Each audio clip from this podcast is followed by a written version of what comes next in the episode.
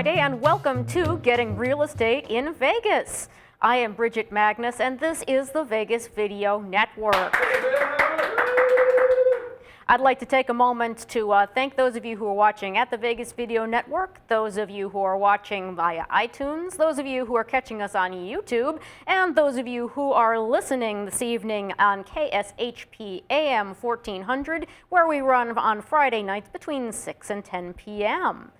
So go ahead, send your questions, your problems, your suggestions, your funny pictures of weird real estate tricks into getting real at vegasvideonetwork.com. If you've just got something you'd quickly like to say to us and you're more of a telephone kind of person, be sure to write down the number for our toll free listener hotline. That's 866 966 4599. So, we're going to talk about real estate with a Las Vegas twist, and we are going to get started with the Friday figures. All right, thank goodness it's Friday, right? so then, today's uh, data is from our local MLS system. As of this morning, we had 14,129 available units. Year over year, that's down under 1%. It's a negligible change, not even worth worrying about. Um, the median price on houses was $135,000, which is down 15% from last year. The median price on condos and townhomes was 63,000, which is down 11% from last year. Now, I know this doesn't sound like a big deal, but the rate of decline is slowing down, and that is a good thing. So then, of the total available, we had 3,367 foreclosures, which unfortunately is up 16% from last year. Median price, however, 105. That is the second time that we've had an increase in that number in two weeks. I'm very happy about it. Again, I realize it seems like a small thing, but um, three weeks ago the median price was 100,000. So hey, 5% increase, I'm going to take it.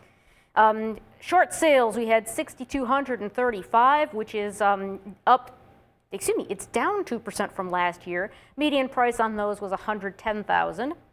Non-distressed properties, we had 4,524 of them. That's down 6% from last year. Median price on those is a whopping $180,000. In the last 30 days, we have closed 4,133 homes. That's up 14% from last year. Median sales price was 108,000, which is down 14% from last year. Median list price was 110, which was down 13% from last year. In addition, we do have 13,616 units that are under contract waiting to close, which is down 3% from last year. Um, rentals, 4,676, median price of 1,100. Leased, 2,551, median price 1,150. Those rents are unchanged. Good news. So then, speaking of news, we've got a couple little news items for you today. Home sales in July were lower nationwide. However, I'd like to point out that Vegas is shaping up for the fourth best year on record for closings. So things are, are jumping here in Vegas, even if they are not in the rest of the country.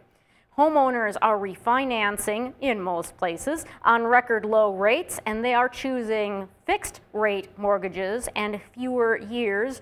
And really, that's kind of smart for them because, well, let's face it, with mortgage rates at historic lows, what are the odds that rates are going to be lower five years from now? Not very good. So then, the mortgage fraud settlement, that's another big thing, and there's been no, no end to talk back and forth. The settlement may fall through unless states get more money out of the banks, and some states want to retain the rights to have their own investigations, which conceivably would mean that they would have the rights to have their own criminal charges if they find what we all know is there. So then, Today we are going to talk about some changes on the mortgage horizon. The first one is gonna happen, the second one might happen, so let's get started with the gonna happen. You may remember that back in June, I mentioned that um, FHA mortgage limits were going to change. At the time, we did not have any idea what was going to happen to them, and this week we do. Now, just as a little reminder for those of you who didn't know, those limits went way up in 2008. The idea was to help people get those FHA loans with low, low down payments, get all of this extra housing moved out of the market, and have owner occupants in them. Great idea. Okay, now they're saying it's an idea whose time has come and passed. So, effective October 1, we do have new rules. Um, the way I am interpreting these rules is that you, if, if you have something going on that's higher than these limits, you need to be under contract and have your mortgage professional working on it hard by October 1. Keep this in mind. So then, the new limits, courtesy of Shelter Mortgage, the new FHA limit is going to be $287,500. That is the loan limit, not the value of the house. Just so you know, the loan itself has to be under 287.5. Now, I'm going to be real honest with you. If you're buying a $300,000 house and you can really afford a $300,000 house, you can probably afford a conventional mortgage and a bigger down payment. That's just my personal opinion. However, um, I also want to let you know that there's some changes in the conventional loan limit. That's not FHA. Those are your regular old-fashioned 5 to 20% down loans that people have been getting for years and years. The new limit on those is going to be $417,000. Now, I just want to let you know that these limits are not written in stone yet. They could still be changed, but at this point, six weeks away, they're not likely to be changed. These were just announced earlier this week, and I wanted to make sure that information was out there. Now, the next thing I want to talk to you about hasn't happened yet, but there's a lot of noise about it. And if you have an opinion about it, I recommend that you go contact your Congress people. That's um, House.gov and Senate.gov. All you got to do is know what state you live in and your zip code, and they will help put you in contact with your people so that you can say your opinion. I am talking about QRM. That does not that doesn't mean those little square things that you take the picture of with your phone and it poops out a coupon. I am talking about qualified residential mortgages. QRM. So then, there's a lot of noise, and we're talking about conventional mortgages now. We're not talking about those low down payment FHA mortgages. We're not talking about 3% down HomePath mortgages. We're talking about the old fashioned mortgage like your parents had. And they are talking seriously about going back to demanding a 20% down payment to be a qualified residential mortgage. Well, why does that matter, Bridget? It matters because what your bank would like to do after they get your mortgage taken care of is they would like to go ahead and sell that to somebody else and get the money to go ahead to lend to somebody else. So they want their, their mortgages to be qualified residential mortgages wherever possible so that they can turn around and do that deal. Um, now, why 20%? Why not 6% or why not 82%?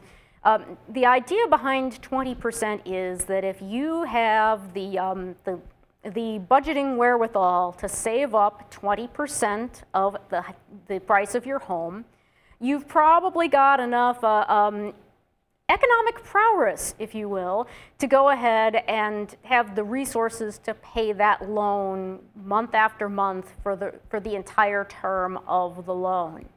I don't know how realistic that is because, well, let's face it, bad things do happen to people. Good things happen too. Sometimes people actually get raises and bonuses at work, just like sometimes people have sicknesses or get laid off.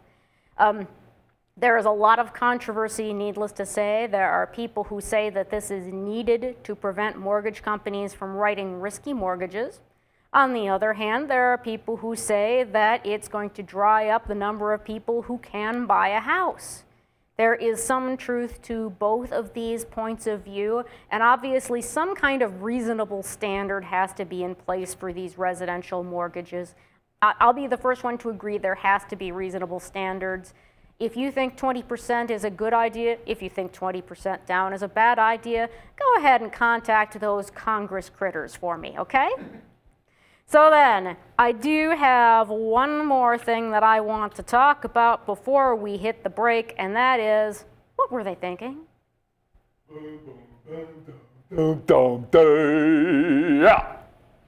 Now, what were they thinking is not always something that a homeowner has done. Oh no, sometimes it's something that a realtor has done. One of my um, least favorite games as a buyer's agent is playing Where'd They Leave the Lockbox? Now, it used to be in the old days, you just put it on the front door, that's where it went, period, the end. Um, nowadays, a lot of people don't like it on the front door. Um, some people reason that you know they don't want to advertise that the house is on sale. Well, what's the sign doing then? Hello. Um, the other thing is that um, you. some lock boxes can tend to scratch up some front doors. I solve this with a $2 piece of foam backing that says, Welcome to our home, and it never scratches up the door, and everybody's happy. So, where is that darn lockbox? Oh, it's in the tree. Yeah, that's a very clever place for a lockbox, and I certainly would not have thought to look there unless there were specific instructions in the MLS. So, let's take a break for station identification, and then we'll be back for some real advice. Hi, I'm Chris Phillips from Talk Tales, and you're watching the Vegas Video Network. And if you stop by the studio, our producer Scott's going to buy everybody a drink.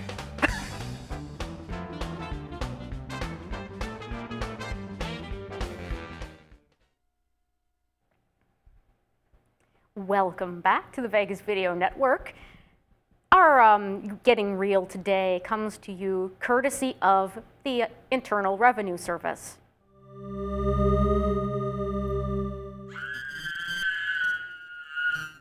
Now, don't be scared. The IRS wants to help you, and not in the I'm from the government and I'm here to help you sense. No, um, today we've got that was Gary, too.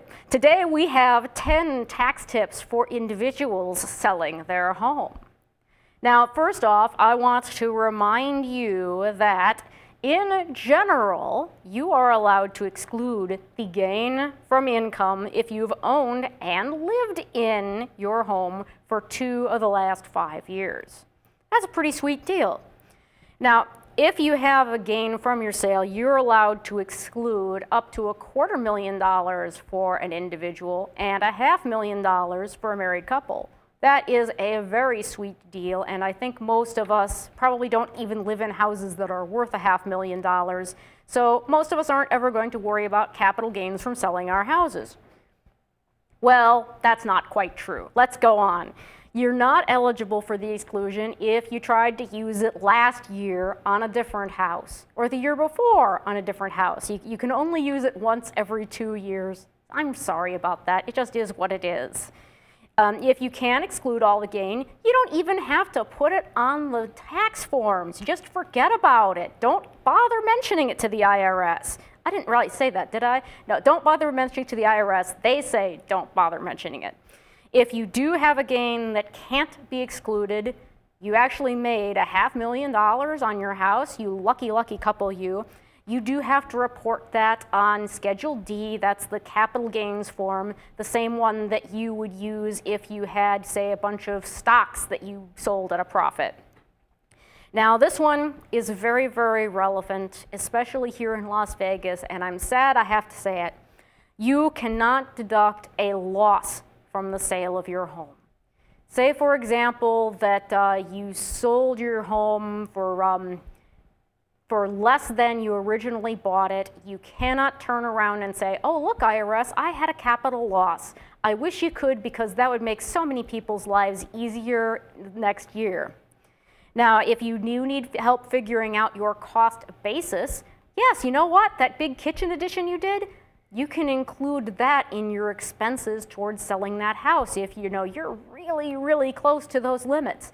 There's a publication called um, Publication 523, Selling Your Home, that you can go ahead and download from the IRS. That's irs.gov if you need their help figuring out what's what. Now, again, another little exception from the exemption. If you have more than one home, you can only use this on your main home, the one you live in most of the time.